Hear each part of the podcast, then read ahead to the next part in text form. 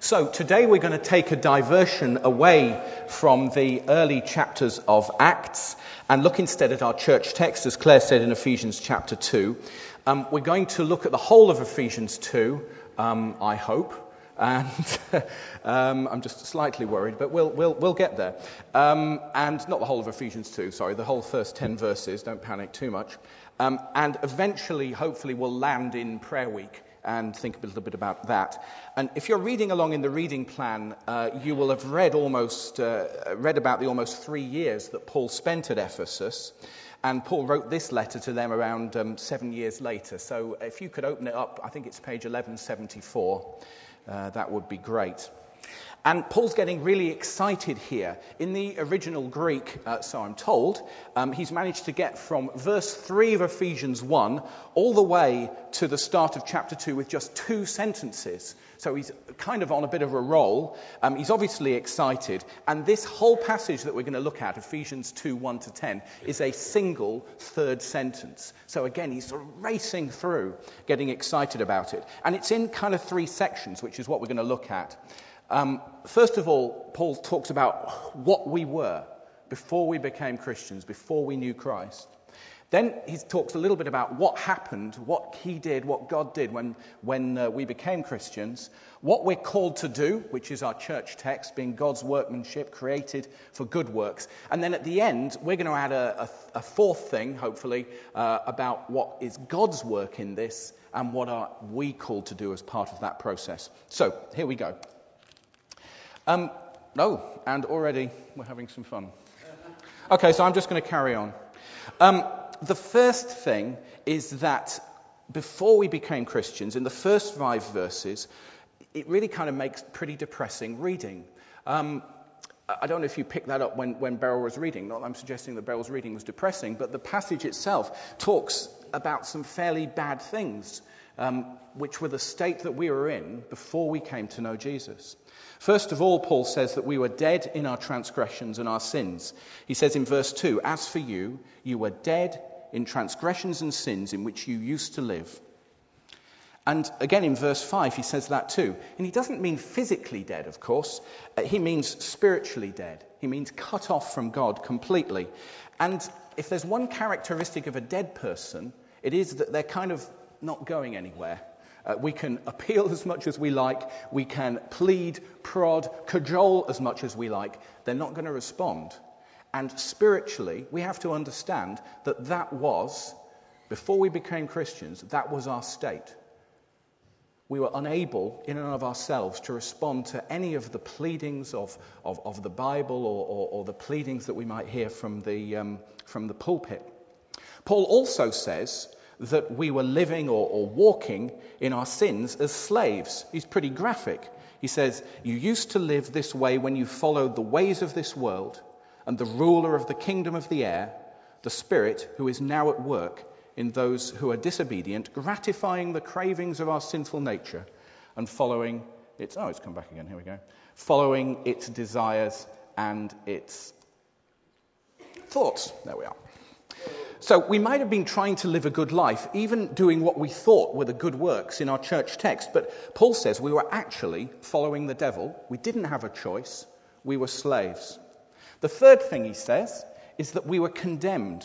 And, and we have this phrase, he says, all of us were by nature objects of wrath. Now, we don't like to think about wrath. Um, we might not understand even what it means always. And another word we might want to use is anger. But God's not an angry parent who's lost his heavenly temper. Um, that's absolutely not the case. So, what is wrath?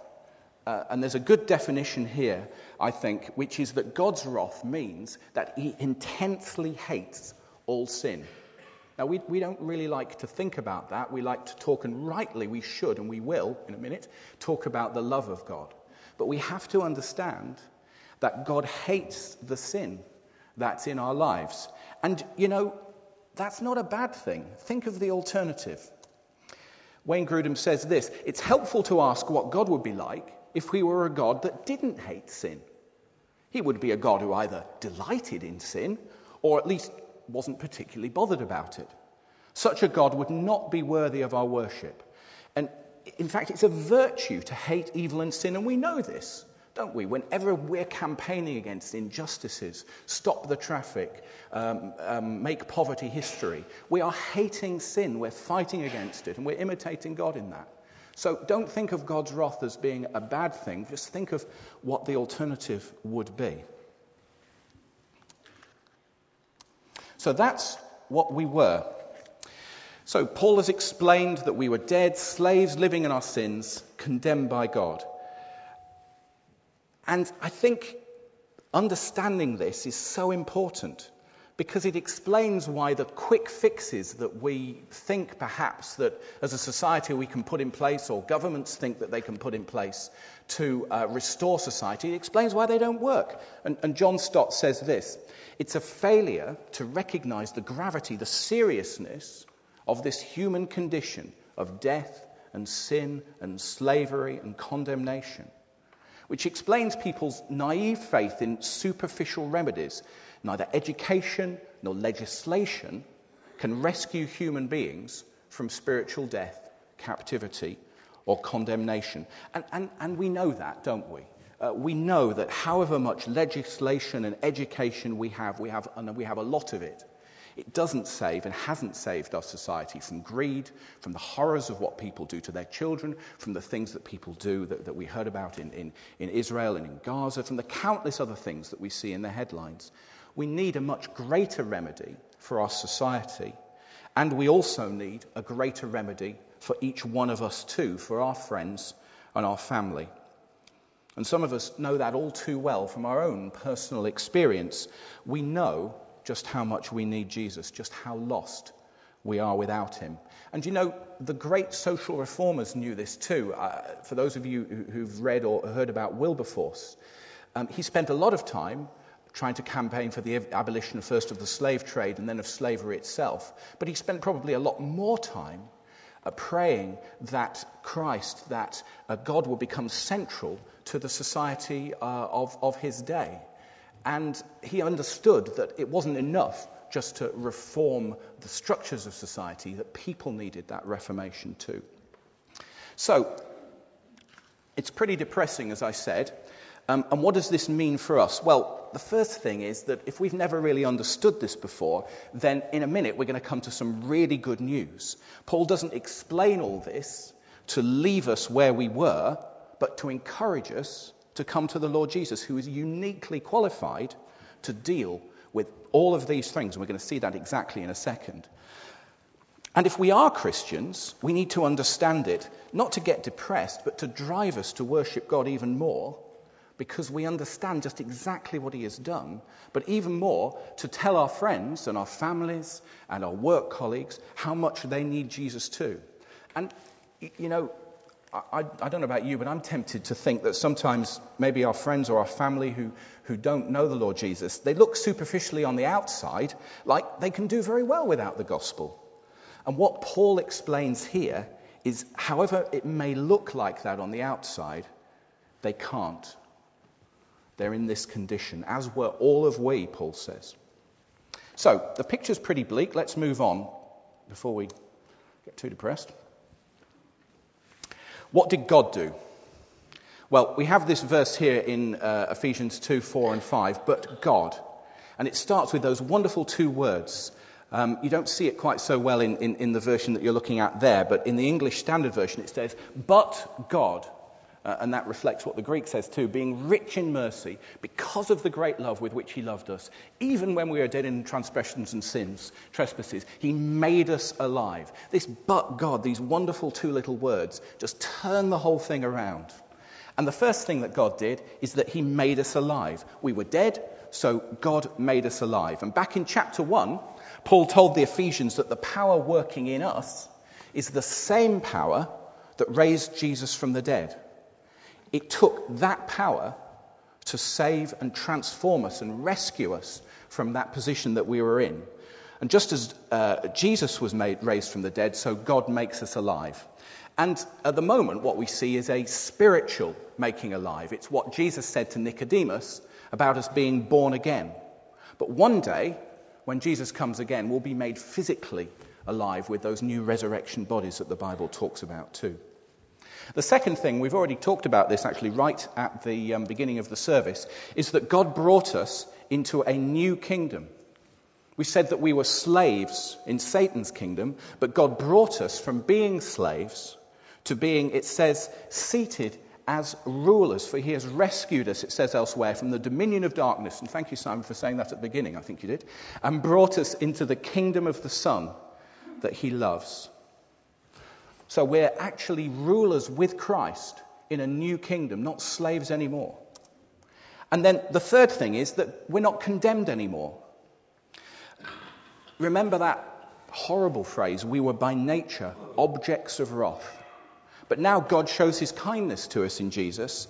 And, and basically, what this means is that when God looks at us, and you know this, but it's worth repeating, that he sees the righteousness of Jesus. When God looks at us, he no longer sees our sin, he sees what Jesus has done. And amazingly, that wrath, that anger, that right anger that, Jesus, uh, that, that God had against sin, that was all borne by, borne by Jesus on the cross.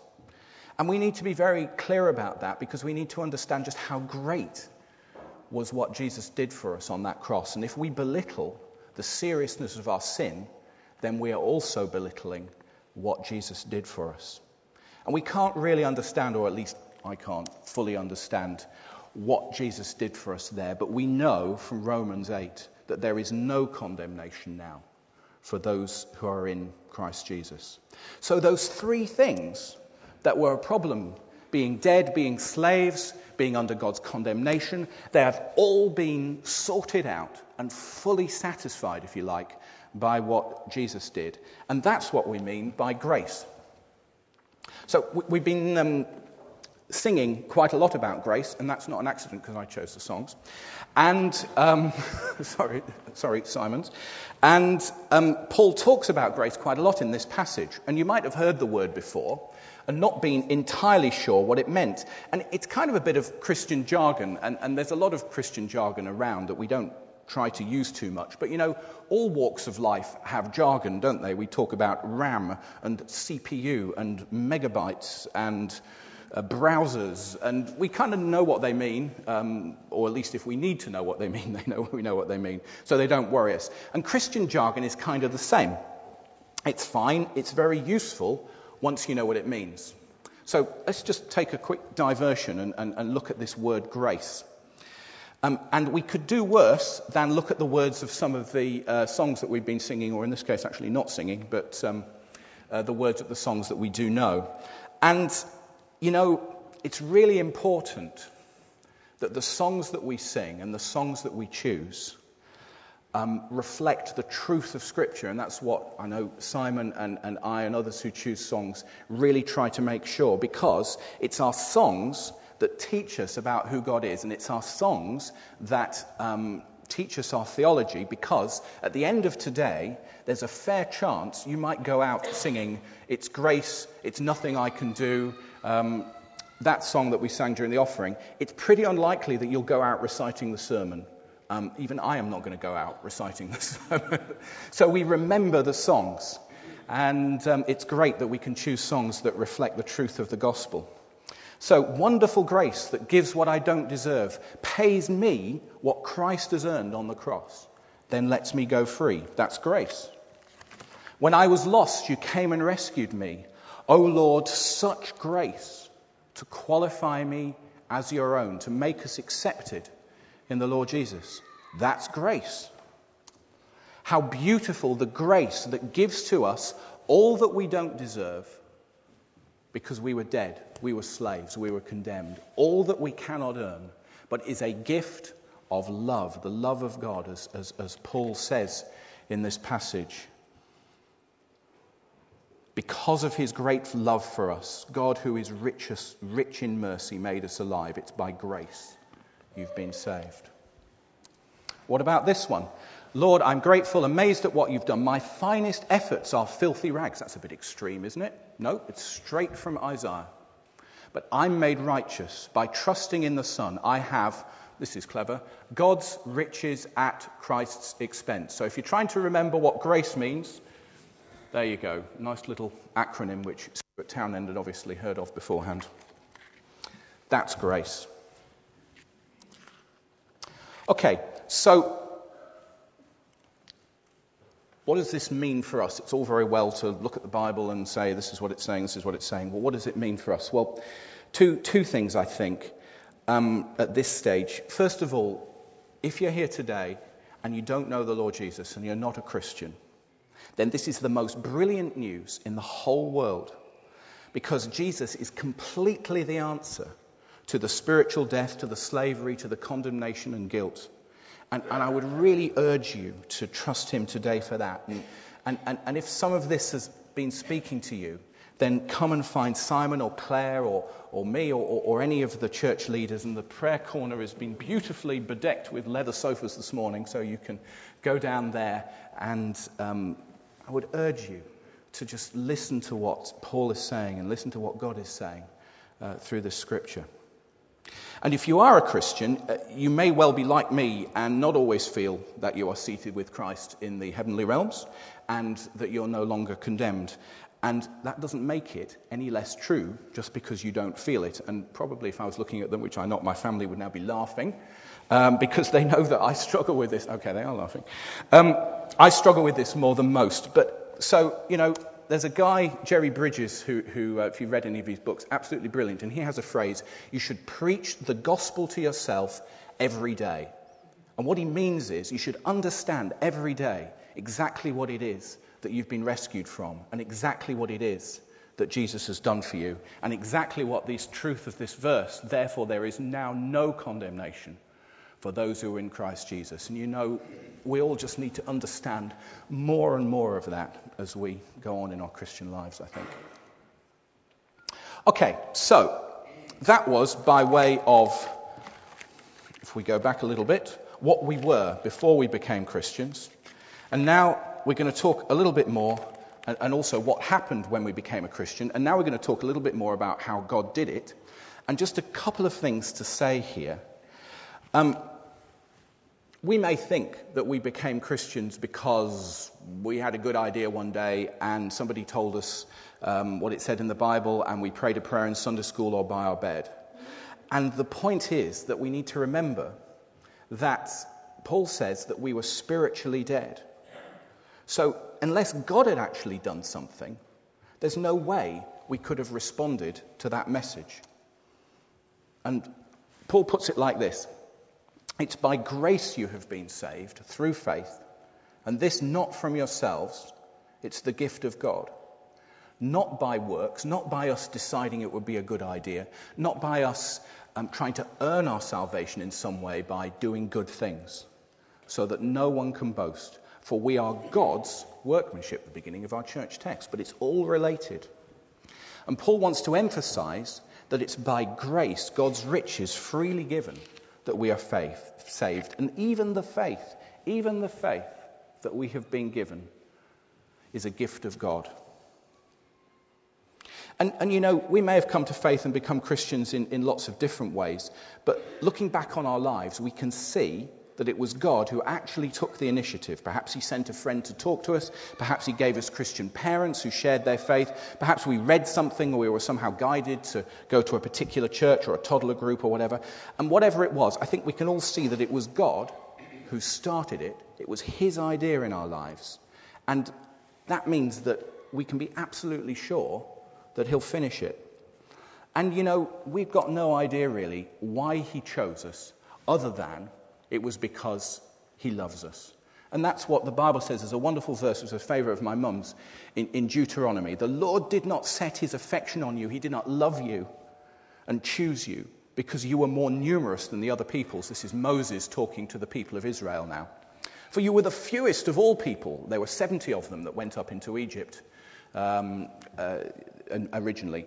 But it was because the Lord loved you.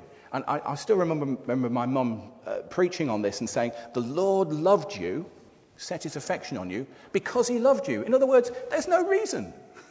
he decided to love us. And, and that's just a, a marvelous thing. And you know, we can be absolutely sure if God decided to do it, he's going to do it properly. He's not going to be half hearted about it, he's not going to make a mistake.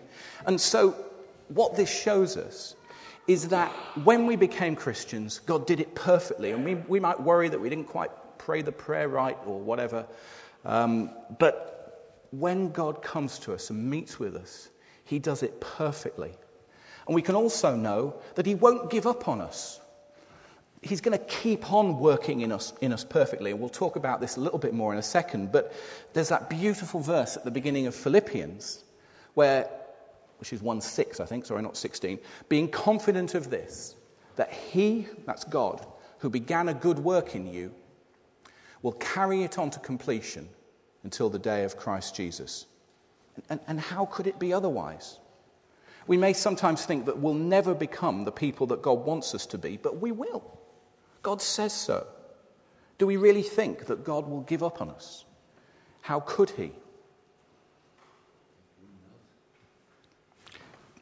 The other thing is, He won't let us give up on Him either. And, you know, you might be here today and you might feel like you've been wandering away from God, that perhaps you're doing things that you know God's not pleased with. Or perhaps you've been very far away from Him. But you know, if you've become a Christian at some time in your life, God will not give up on you. He will do whatever it takes to bring you back. He'll hold on to you. And, you know, if you have wandered away, it might be painful to come back. But just like the story of the prodigal son, God is waiting there and he's waiting to run to you if you will turn and respond to him, and he won't give up on you.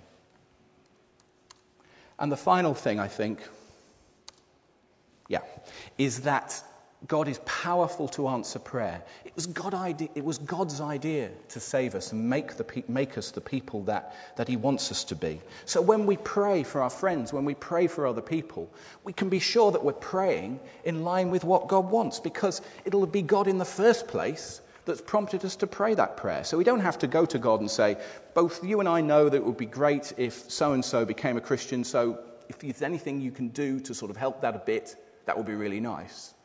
We don't have to pray that. We can pray confidently to God, saying, God, we know that it's not your will that anyone should perish, as the Bible says, but that all should come to repentance. Please start working in my friend's heart.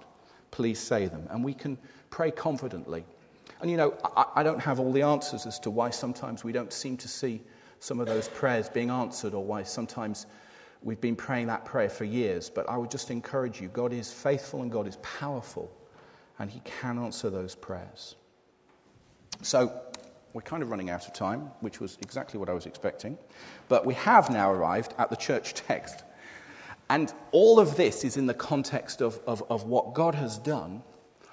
Um, we are God's workmanship. So we've seen already that our salvation, our being rescued from all of those things, is God's initiative. And what Paul is saying here in addition is that our salvation was for a purpose, and that purpose was to do good works. That's why we, we were created. We've seen already that he who began this in us will definitely complete it. And Paul says a few things in this verse. We were created in Christ Jesus. What does that mean? Well, it means that we were created to be in fellowship with the Lord Jesus. And you know, he chose us from the beginning of the world. So uh, I, I read this quote, which I quite liked, which was that however dark our pre Christian past may be, from God's point of view, we have actually always been in Christ. It just took a while for his call to come through. So we were created to be in fellowship with him. And then we were created to do good works. Well, let's just pause here for half a second. What are the good works that we've been created to do? Well, a couple of things spring to mind, and the first one is one that, that Simon pointed out a week or two ago. Uh, later on in Acts, uh, from, from where we've been looking, in Acts chapter 10, Peter's talking to the Roman centurion um, Cornelius, and he says, Jesus went about doing good and healing all who were oppressed by the devil, for God was with him. So we could say, and we'd be right, that the good works are Jesus' works themselves. And remember when Simon introduced Acts to us, he talked about Luke continuing in Acts what he had started to describe in his gospel, all that Jesus began to do and teach. So, in another sense, these good works are the same works that we've been hearing about the apostles doing and will be hearing about the apostles doing in the chapters of Acts. They continue Jesus' work, and we're called to continue their work. And um, for a Baptist, that's what's meant by the apostolic succession. And once again, we're reminded of that passage in John 15 where Jesus talks about the vine and the branches, and where it says that without him we can do nothing. And so there's another metaphor there, which is that the good works are the fruit, the fruit of our relationship with him. And in that sense, too, they are Jesus' work and not really ours at all. And what are we talking about here? I think we're talking about mission and maturity, not surprisingly. We're talking about mission fruit, people coming to know the Lord Jesus, and we're talking about maturity fruit, people growing in their knowledge of the Lord, uh, and us all growing, uh, and the fruit of the Spirit that we know about love, joy, peace, patience. The other great thing about this text is that um, God prepared these things in advance for us to do.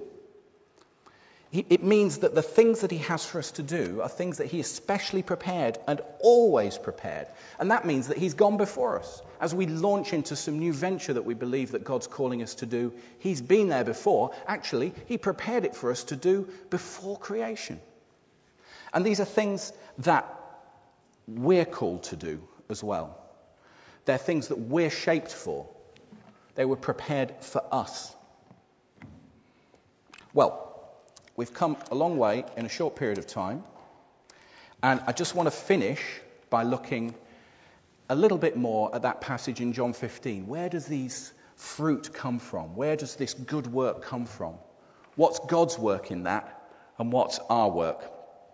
Well, you might want to turn, turn to John chapter 15. It's on page 1083 in the Pew Bible, but there's just a few things to have a look at from this passage. The first thing is that we've been chosen to bear fruit. This is to my Father's glory, there in verse 8, that you bear much fruit, showing yourselves to be my disciples. Well, we've, we've talked about that already. It also says that we will be pruned. He cuts off every branch in me that bears no fruit, while every branch that does bear fruit, he prunes so that we'll be even more fruitful. We know that without pruning, we don't really get a good crop from a fruit tree or a vine or a, a fruit bush or whatever it might be. And it's the same with us. Uh, we can expect it. We can expect God to do some things in our life to round off the rough edges, to chop off some bits that aren't so good. Um, it's not pleasant, but it's necessary, and the reward is the fruit that we're talking about here. And then the final thing in this passage is that we must abide, or as the NIV says, we must remain in Him. And this is, the, I think, the, the link to Prayer Week. If you remain in me, and my words remain in you, ask whatever you wish, and it will be given you. So, what is Jesus saying? Jesus is saying we can have confidence in prayer. As we grow our relationship with God through prayer, through Bible study, through fellowship, through worship together, then we can have more and more confidence that as we pray to God, He will hear us, and that the things that we will pray for will be the things that God wants to do. And we will bear that fruit. And that's a great promise for prayer week, isn't it? We can come to God with confidence as we seek Him and we seek not our own glory or our own advancement or the pet things that we might want to do, but as we seek to do the things that God really wants to do the fruit that God wants to do in our life, those good works that He's prepared in advance for us to do, then we can know that God will hear us and we can know that we will bear fruit. I just want to leave you with one, I think I said all of that, one fruit. There's some wonderful, two wonderful verses in this passage. Jesus says this This is to my Father's glory that you bear much fruit. So the good works that we do, the fruit that we bear, that mission fruit of new lives coming to Him, that maturity fruit of us growing in our relationship with God and showing more love and more grace, that will bring glory to God. And the other thing, I have told you this so that my joy may be in you and that your joy may be complete, or, or, or in other translations, my, your joy may be full. That's God's purpose in all of this, not just his glory, but also our joy. And those two things completely link together. So the more glory God gets in what we do, the more he is lifted up, the more we praise him and worship him, the more will be our own joy in our lives. And surely that's an incentive uh, to come to him now, wherever we are, whatever we've done. He loves us, he's calling us, he will make us the people that he created us to be so that he is glorified and he's worshipped as he should be, and we become people who find their true joy in him. Amen.